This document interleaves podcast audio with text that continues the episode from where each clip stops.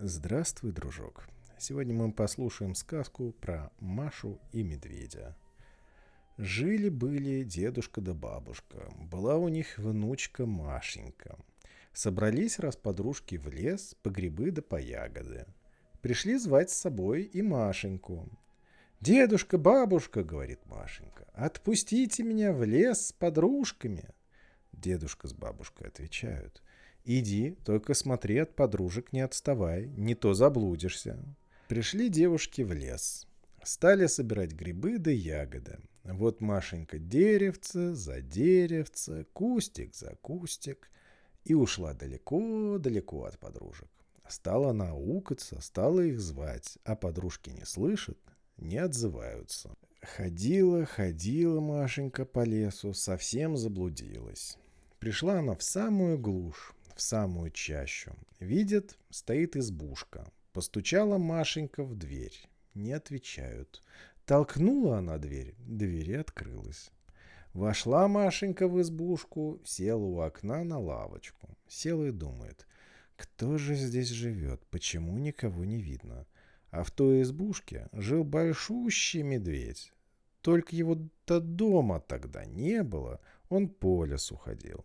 Вернулся вечером медведь, увидел Машеньку, обрадовался. «Ага», — говорит, — «теперь не отпущу тебя, будешь у меня жить. Будешь печку топить, будешь кашу варить, меня кашей кормить». Потужила Маша, погоревала, да ничего не поделаешь. Стала она жить у медведя в избушке. Медведь на целый день уйдет в лес, а Машеньке наказывает никуда без него из избушки не выходить.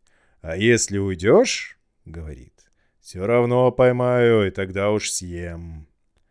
Стала Машенька думать, как ей от медведя убежать. Кругом лес, в какую сторону идти, не знает, спросить не у кого. Думала она, думала и придумала. Приходит раз медведь из лесу, а Машенька говорит ему — «Медведь, медведь, отпусти меня на денек в деревню. Я бабушке да дедушке гостинцев снесу». «Нет», — говорит медведь, — «ты в лесу заблудишься. Давай гостинцы, я их сам отнесу». А Машеньке того и надо. Напекла она пирожков, достала большой-пребольшой короб и говорит медведю, «Вот, смотри, я в короб положу пирожки, а ты отнеси их дедушке да бабушке. Да помни, короб по дороге не открывай, пирожки не вынимай. Я на дубок влезу, за тобой следить буду. Ладно, отвечает медведь, давай короб. Машенька говорит, выйди на крылечко, посмотри, не идет ли дождик. Только медведь вышел на крылечко, Машенька сейчас же залезла в короб, а на голову себе блюдо с пирожками поставила. Вернулся медведь, видит, короб готов. Взвалил его на спину и пошел в деревню. Идет медведь между елками, бредет медведь между березками, во вражке спускается, на пригорке поднимается, шел, шел, шел, шел, устал и говорит, «Сяду на пенек, съем я пирожок». А Машенька из короба, «Вижу, вижу, не садись на пенек не ешь пирожок, неси бабушке, неси дедушке». «Ишь, какая глазастая!» — говорит медведь. «Все видит!» Поднял он короб и пошел дальше. Шел-шел, шел-шел, остановился, сел и говорит.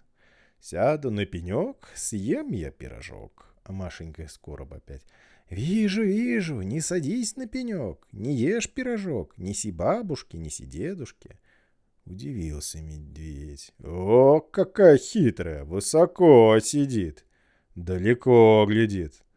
Встал и пошел скорее.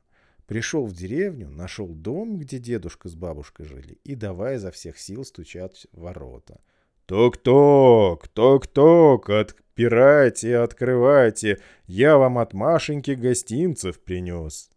А собаки почуяли медведя и бросились на него. Со всех дворов бегут, лают. Испугался медведь, поставил короб у ворот и пустился в лес без оглядки.